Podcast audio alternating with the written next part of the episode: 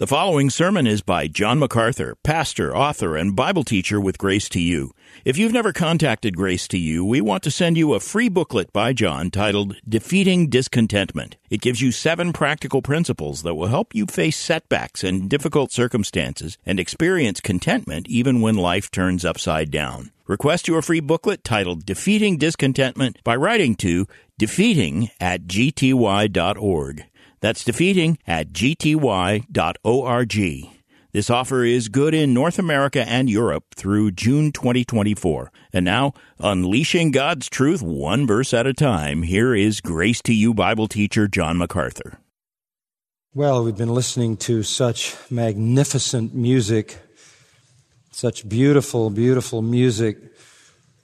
Our hearts are, are lifted, and certainly I'm reminded of how the music in our generation has descended along with the minds and the souls of this fallen world to the level of the inane kind of vain repetition from there down to the trashy noise that occupies our culture. Where can you go to hear music that is exalting and beautiful and magnificent and what God intended in the in the gift that he gave us. And then when it focuses on the Lord Jesus Christ, it takes on even greater beauty and magnificence. Gay, who sang so beautifully, Oh, I want to know you more, couldn't have chosen a better song to connect with what's on my heart, nor could we have sung a more appropriate hymn together than More Love to Thee, O Christ. As I give you a little bit of a meditation before we have the Lord's table, I just want to maybe speak personally for a moment and then tie it into uh, the scripture text in Luke. It was a number of years ago that I was asked to write a book on my favorite verse. It's always a challenge to identify a favorite verse, whichever one I'm preaching on this Sunday is my favorite verse. But when pressed to the wall to write this little book on my favorite verse, I ended up with a verse that perhaps is somewhat obscure, but nonetheless, it is at the heart of, of my own life. 2 Corinthians 3:18 we all with unveiled face beholding as in a mirror the glory of the Lord are being transformed into the same image from glory to glory, just as from the Spirit, the Lord. Now, without getting into a big explanation of the verse, what it says is those of us who live in the new covenant, those of us who are on this side of the cross and the resurrection, have the veil taken off our faces. There's nothing obscure to us as it was to those in the Old Testament. We now can look in a glass, something that's clear, and see the glory of the Lord. And of course, that glass, that post veil glass in which we see the glory of the Lord is the New Testament. And as we gaze into the New Testament, we see the glory of the Lord. And as we gaze at His glory, we are being transformed from one level of glory to the next, to the next, to the next, to the next by the Holy Spirit. That is essentially the heart and soul of what it means to be a Christian. You look into the New Testament, you see the majesty of Jesus Christ. As the majesty of Christ fills your mind and captivates your soul, the Spirit of God uses the reality of your understanding of Christ to shape you into His image. The more you know about Christ, the more likely you are to reflect Him. And that really is the Christian life. As I look back at my life and all the years of study and tens of thousands of hours of going through the scripture, whether I'm writing books or preparing sermons or writing notes in a study Bible or, or whatever, all of my efforts to understand the scripture do not end with the understanding of the scripture. My goal has never been to know the facts of the Bible. It isn't that I want to know Bible history or that I want to know what's in books and verses. That's not the end. That's only the means to an end. I want to know Him. Paul said that I may know him. It is the, the joy of my life to find God in the living Christ on the pages of scripture. The more I study the Bible, the more glorious Christ is to me. The more I understand the scripture, the more majestic and magnificent and awesome Jesus Christ is. And my worship and my service to Him is a direct reflection of that awe. A limited view of Jesus Christ produces a limited capacity to worship and limited motivation to serve.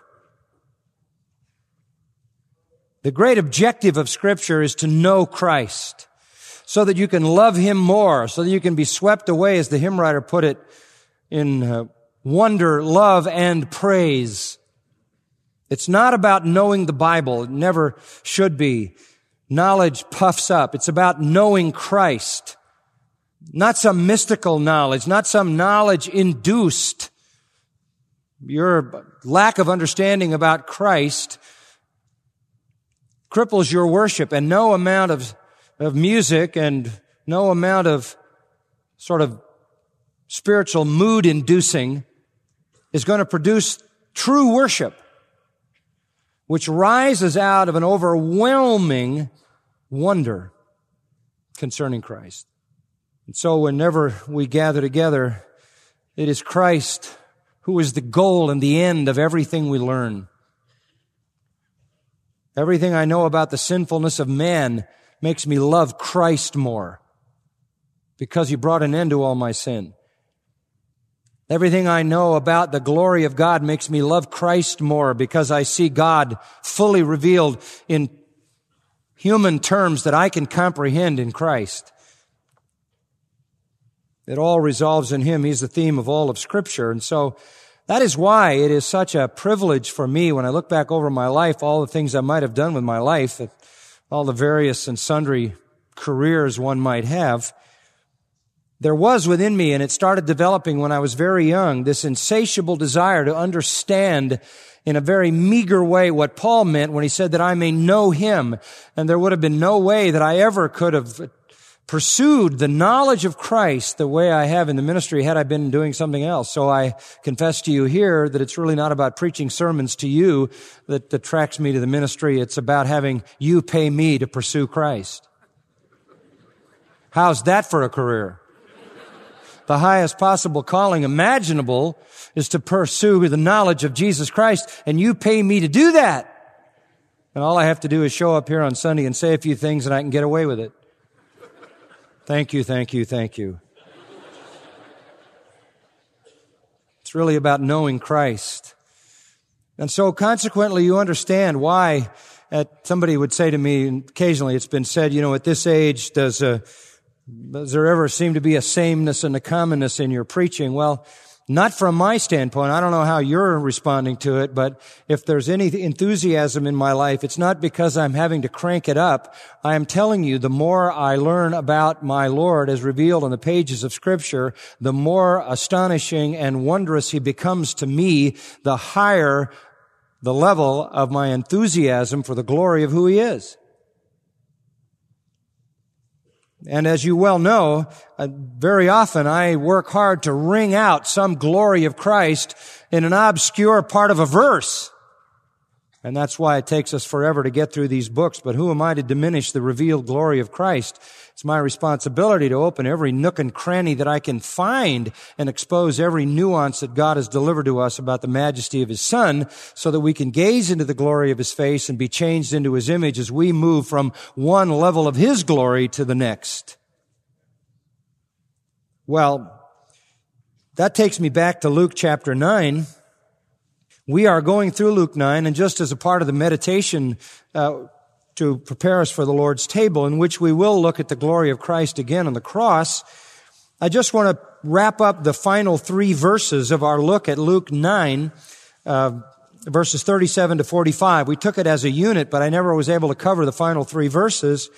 And as I was just thinking and meditating over these verses, there's nothing really um, hard to understand here. There's nothing really very new here. But it just provides for us a wonderful, wonderful summation of some of the very core, astonishing realities about Christ. Everything about him is beyond human explanation. Everything about him is startling and astonishing and shocking and amazing. Everything about him fills me with wonder. He is the most attractive, the most magnificent, the most beautiful, the noblest, the most wonderful person that one could ever not only know about, but imagine know personally. I am forever riveted on every detail about Jesus Christ. That becomes the purpose of all Bible study, the purpose of all preaching, and the purpose of all Christian living. And how sad is it that the evangelical church today has lost its Christ centeredness and replaced it with man centeredness. What a tragedy. We ended last time, verse 43, they were all amazed at the greatness of God. You can't look at Jesus and not be astonished.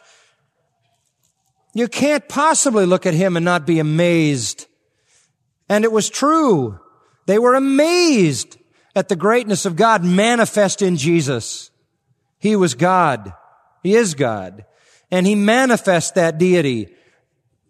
And they saw it.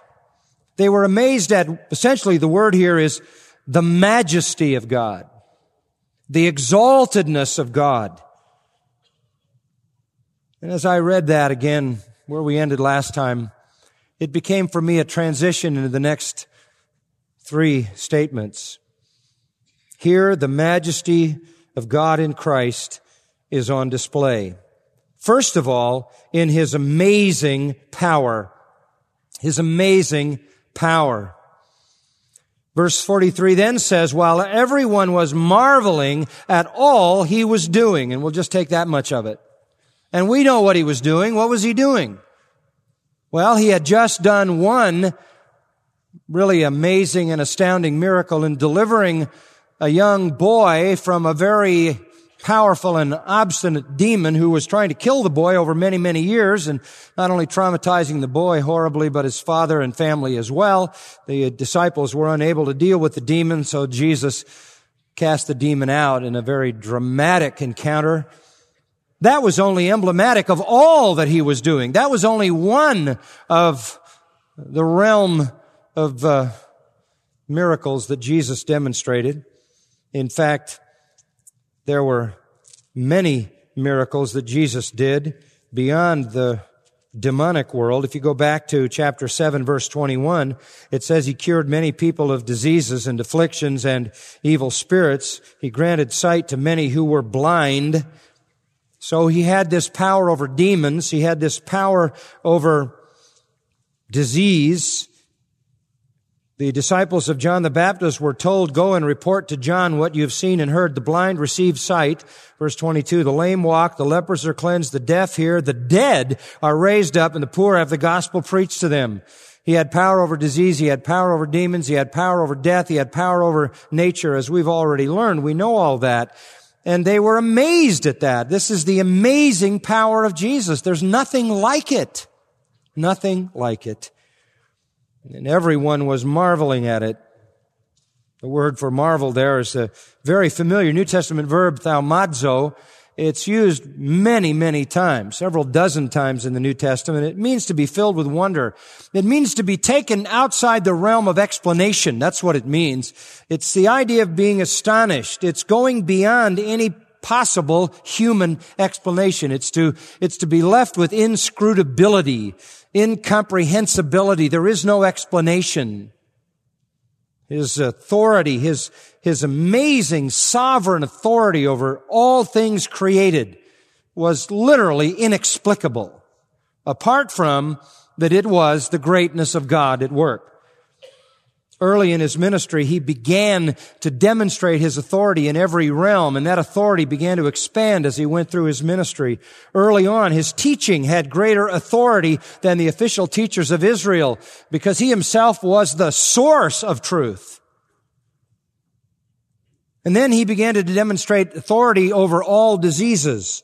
And then authority over all demons. And then authority over death And then authority of all things to forgive sin. And then authority to delegate divine power to others, the apostles and later the 70. And then authority to execute judgment on every living soul and determine whether they would enter into hell or heaven. And then authority to give up his own life and then authority to take it back. So there was this expanding expression of exousia, authority or literally power over everything in the created order.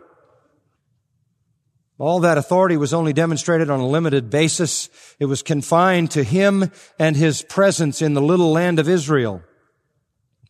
And so that, that limitless, endless, boundless, infinite authority which he possessed from all eternity as God of very God was then narrowed down and confined and limited to a very minimal expression. Nonetheless, it was purely the power of God, but it was limited until he comes to the Great Commission. And when Jesus comes to the end of the, of his gospel record and gives the last words for the apostles to write, he gives them the Great Commission. And to Matthew, through the Holy Spirit, he gives the final words Jesus gave, and they are these. This is how he began. All authority is given to me in heaven and in earth. And Jesus was in essence saying, my incarnation is over. I'm going back to the Father. No more limited authority. I now am being restored all the authority everywhere in the universe. This authority which rightly belonged to him was demonstrated in all of the things that he did while he was here. Amazing, amazing power. No way to explain it except to say it is the greatness of God. And so as we go through and study all these miracles, we are day after day in the life of Jesus, vignette after vignette, exposed to this massive power, as were the people of that very time. We would like to convince ourselves that had we been there, we never would have done what they did, and that is reject Jesus but that would only be because we misunderstand the sinfulness of sin and the deadness of spiritual death and the blindness of spiritual blindness. They liked his works. They loved his works. They were fascinated by his works. It was his words they hated. It was his words they hated. They didn't like his diagnosis of their sinful condition. They didn't like his rejection of their self-righteousness and legalism. And so, though they were astounded by his power, they followed their perverted and faithless leaders in murdering the Messiah, the Son of God. So while sovereign majesty dominated in his ministry, suffering, humiliation lurked in the shadows. And it's at a moment like this when he's doing all these mighty deeds and he's just demonstrated power over this very, very strong demon in the case of this boy and other miracles are happening, it's at this point that the disciples' messianic fervor is heightened again. And when they, they think maybe we're on the brink, they wanted the kingdom so badly, they, they had along with all the rest of the people in Israel, believed that the Messiah would come and he would come and set up the kingdom when he came and he would come and exalt Israel and they were on the inside track and they would be exalted to high places in the kingdom and they had all these hopes and desires and they were deeply embedded in their thinking. They were pervasive in their thinking, so pervasive that when Jesus talked about his dying, it was beyond their ability to comprehend it and Peter pulled him aside and said, that's not the way the plan's laid out, Lord. No, no, that's not the plan. Peter didn't mind rebuking Jesus because Jesus had the wrong plan. Peter knew what the plan was. They all knew what the plan was. It was laid down for centuries in their minds when the Messiah came, what he would do. That's why even to this very day, today, any Orthodox Jew who looks at Isaiah 53 has absolutely no idea that that relates to the Messiah. In fact, if you say that to an Orthodox Jew, that's blasphemy a crucified Messiah, a Messiah who becomes a sin offering? Impossible. So they either reject it altogether, say they don't know what it means, or say Isaiah 53 is designed to portray suffering Israel. So they had this idea the Messiah would come and all he would do is the miraculous and set up the kingdom. But this amazing sovereign, this one with amazing power also gave an amazing sacrifice. And verse 43 says, He said to His disciples, then verse 44, let these words sink into your ears, for the Son of Man is going to be delivered into the hands of men right at the point where they're starting to feel it again, the surge, the messianic surge, the kingdom surge. It's going to happen now, even though Jesus a couple of times had already told them specifically, if you'll note for one, back in the ninth chapter and verse 22, he said to them, the Son of Man must suffer many things and be rejected by the elders and chief priests and scribes and be murdered, be raised up the third day. He had said it. He had said it several times to them. They still do not Believe it. He that is convinced against his will is unconvinced still. It just didn't compute. They just sloughed it off their minds. And so he says to them, let these words sink into your ears. He's trying to get them to listen. Actually, the, the language here in the Greek is the idea of laying something in your ear. Let it just sort of lay in there until you've uh, gotten an understanding of it.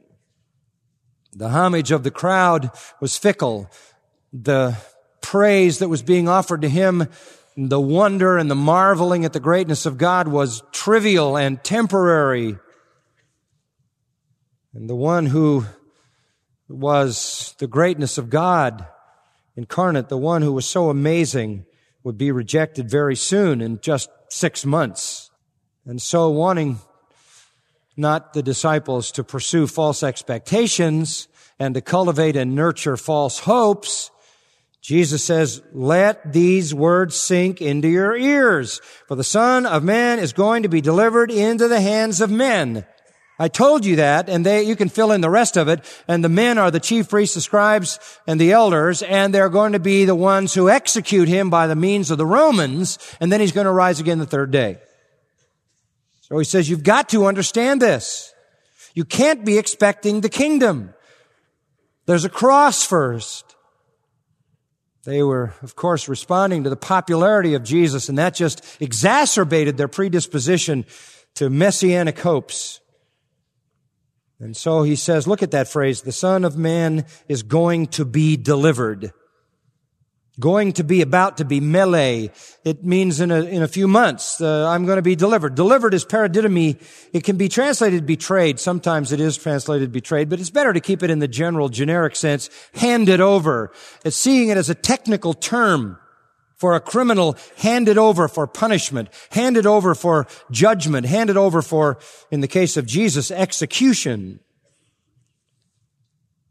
It's a, it's a familiar term in the record of Jesus. Matthew 17, 22, the Son of Man is going to be delivered into the hands of men and they will kill him. Now who, who is, um, is doing this delivering? Who is the one doing this delivering? Well, it was it Judas? It was Judas. Matthew 26, 24, the Son of Man is to go go to the cross, just as it has been written of him, but woe to that man by whom the Son of Man is delivered. And that man by whom the Son of Man was delivered to the leaders was none other than Judas. By the way, those people who say that Jesus' plans never materialized, that everything Jesus hoped for went awry, that Jesus was trying to bring in the kingdom, but somehow things went wrong and he was killed. Our liars of the rankest order. All along, Jesus said, I am going to be delivered over to them. I am going to be killed by them and I am going to rise on the third day. That was in the plan from the very beginning. There was no plan B. There was no disruption of plan. Nothing went wrong. Everything went exactly right. Even Judas was planned. Even Judas was prophesied in the Old Testament as the familiar friend who would lift up his heel against the Lord, the one with whom he would break bread would betray him. Yes, Judas was culpable in Jesus being delivered into the hands of men. It was Judas who delivered Jesus to the Jews, to the leaders. But what about the Jews? Was it them? Listen to Acts 3:13. The God of Abraham, Isaac, and Jacob, the God of our fathers has glorified his servant Jesus, the one whom you delivered up to Pilate. There's culpability for Judas who delivered Jesus to the Jews. There's culpability for the Jews who delivered Jesus to Pilate. Matthew 27, 26 says this, Pilate delivered Jesus to be crucified. Judas delivered Jesus to the Jews. The Jews delivered Jesus to Pilate. Pilate delivered Jesus to the Roman soldiers to be executed. There's culpability at every point, but none of that gets to the real issue. The Son of Man is going to be delivered. The Son of Man is going to be delivered. The true deliverer was God Himself. I read you in Isaiah 53 that it pleased the Lord to bruise him. That it was God Himself who chose Jesus to be an offering for sin. That's why Acts 2.23 says this, this man, Jesus, delivered up by the predetermined plan and foreknowledge of God, you nailed to a cross by the hands of godless men and put him to death. You did it. You bear culpability. And Peter was preaching that to the Jewish people, Pentecost. You bear culpability, but it was God who delivered him up by his own predetermined plan and foreknowledge. Acts 3.13, Romans 8.32 uh, says the same thing in a more familiar verse perhaps that most of you would know. Listen, if God is for us, who is against us? God who did not spare his own son, but delivered him up for us all. It was God who delivered his son. It's an amazing sacrifice. Amazing plan by God who is pleased to deliver up his son to be bruised for our iniquities, to be chastened for our peace, to be wounded for our transgressions, to be beaten, as it were, and executed for our spiritual healing.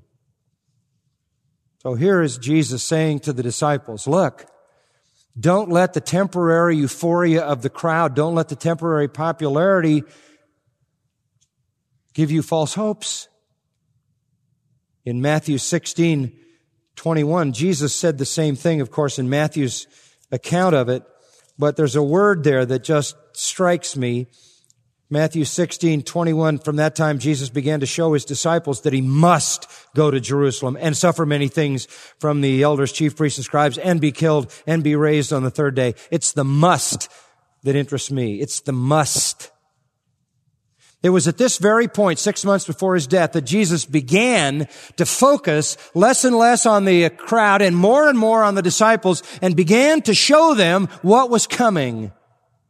And it was a must. There wasn't any alternative. And there are four elements. He must go to Jerusalem because that's where the Passover lamb has to die. He must go to Jerusalem. There can't be any other place. He will be the final sacrifice. And he will be the sacrifice in the very place where sacrifices are made to God. And so in Luke 9:51 it says he resolutely set his face to go to Jerusalem. That's the first must. The second is he must suffer many things from the elders and chief priests and scribes. They are the Sanhedrin. He must suffer many things at their hand. He suffered a mock trial. He suffered horrific injustice. He suffered all of that at their hands, as well as the terrible verbal lashings, the discrediting, the mockery, the blasphemy, the scorn that they heaped upon him. And then it was them who turned him over, of course, to the Romans, where he was beaten and scourged and crowned with thorns and all the rest.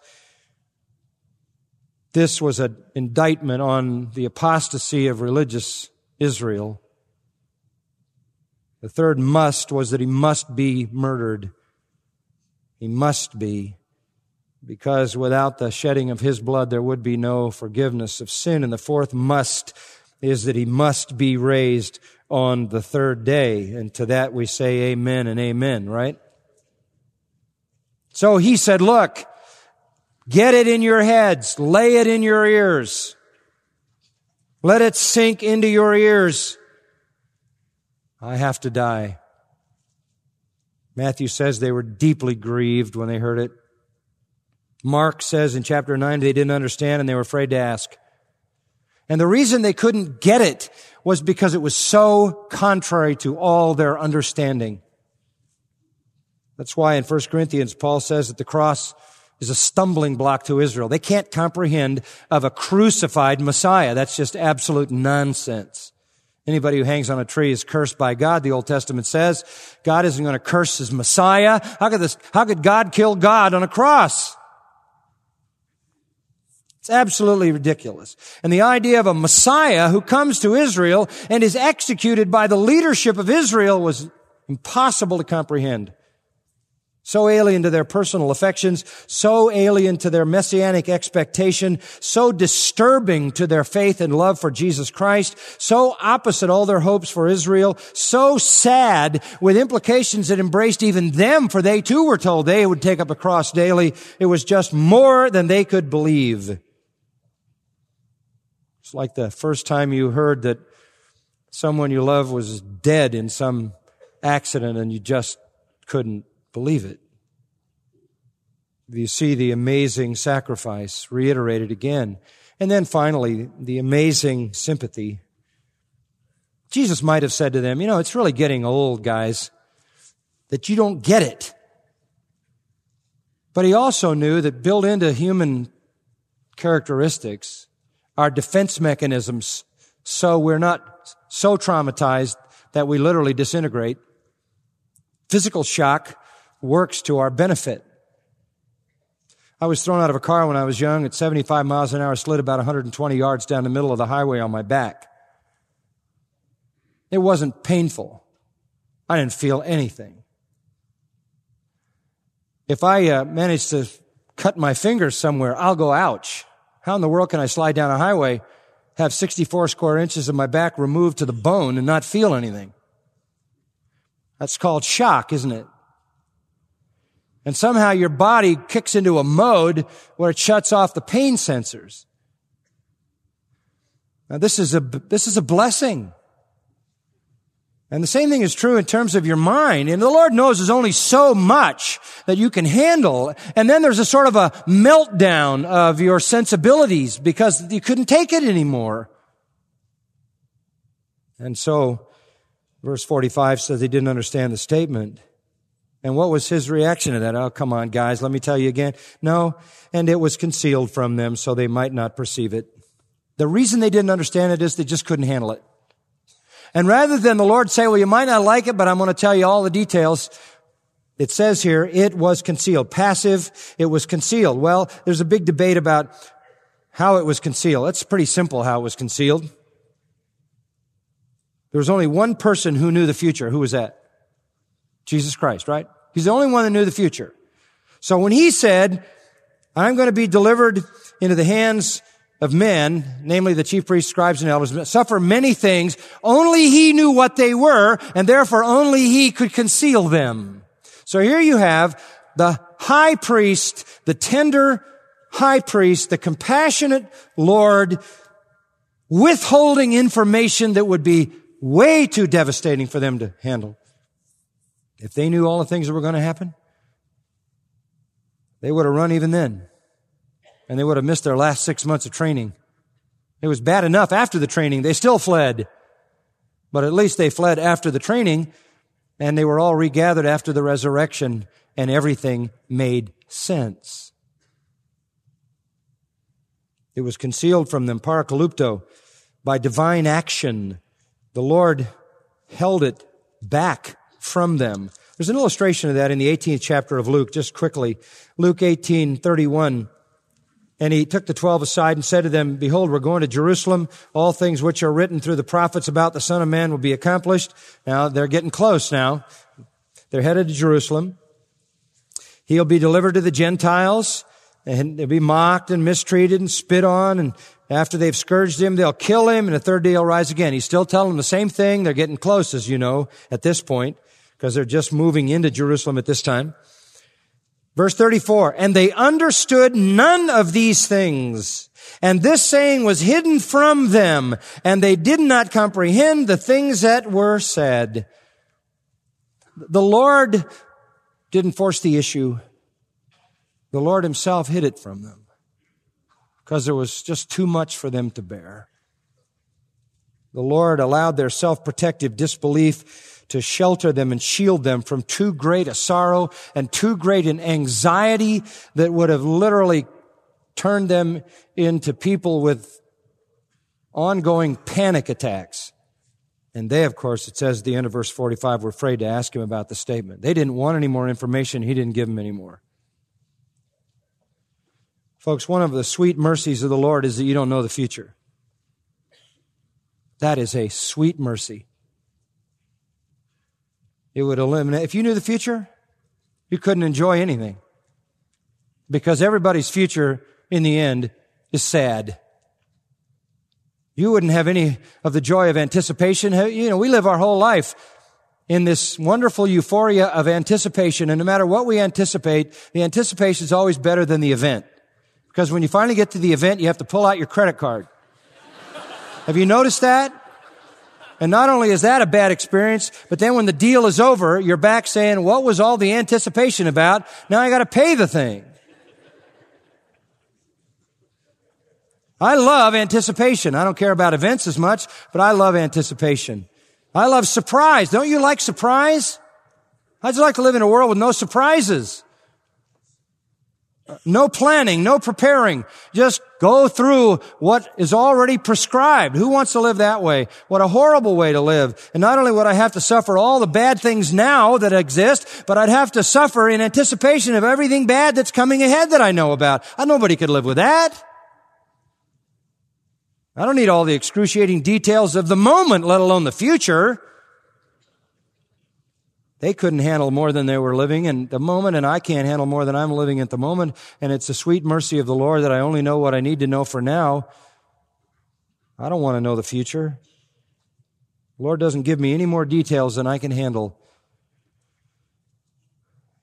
And someday, down the road, as it all unfolds, it'll come to make sense. It really will.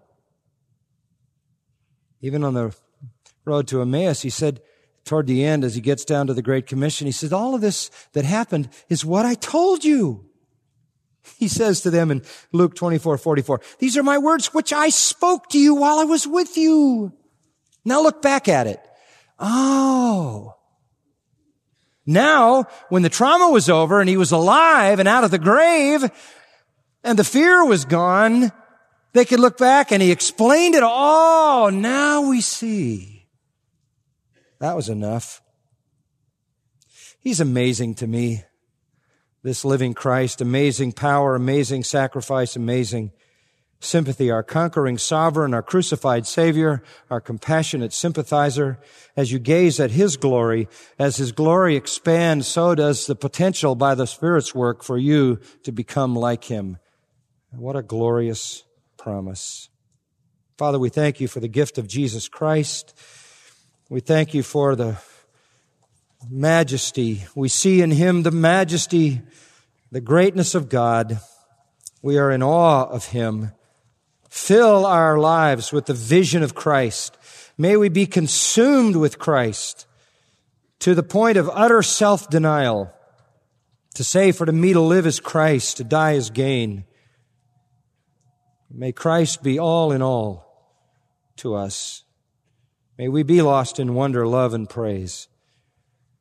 And now, as we come to look at Him in the cross again and be reminded of His sacrifice as we share in the bread and the cup, we confess our, our sins, our transgressions, wash us, cleanse us, so that we do not partake in an unworthy way.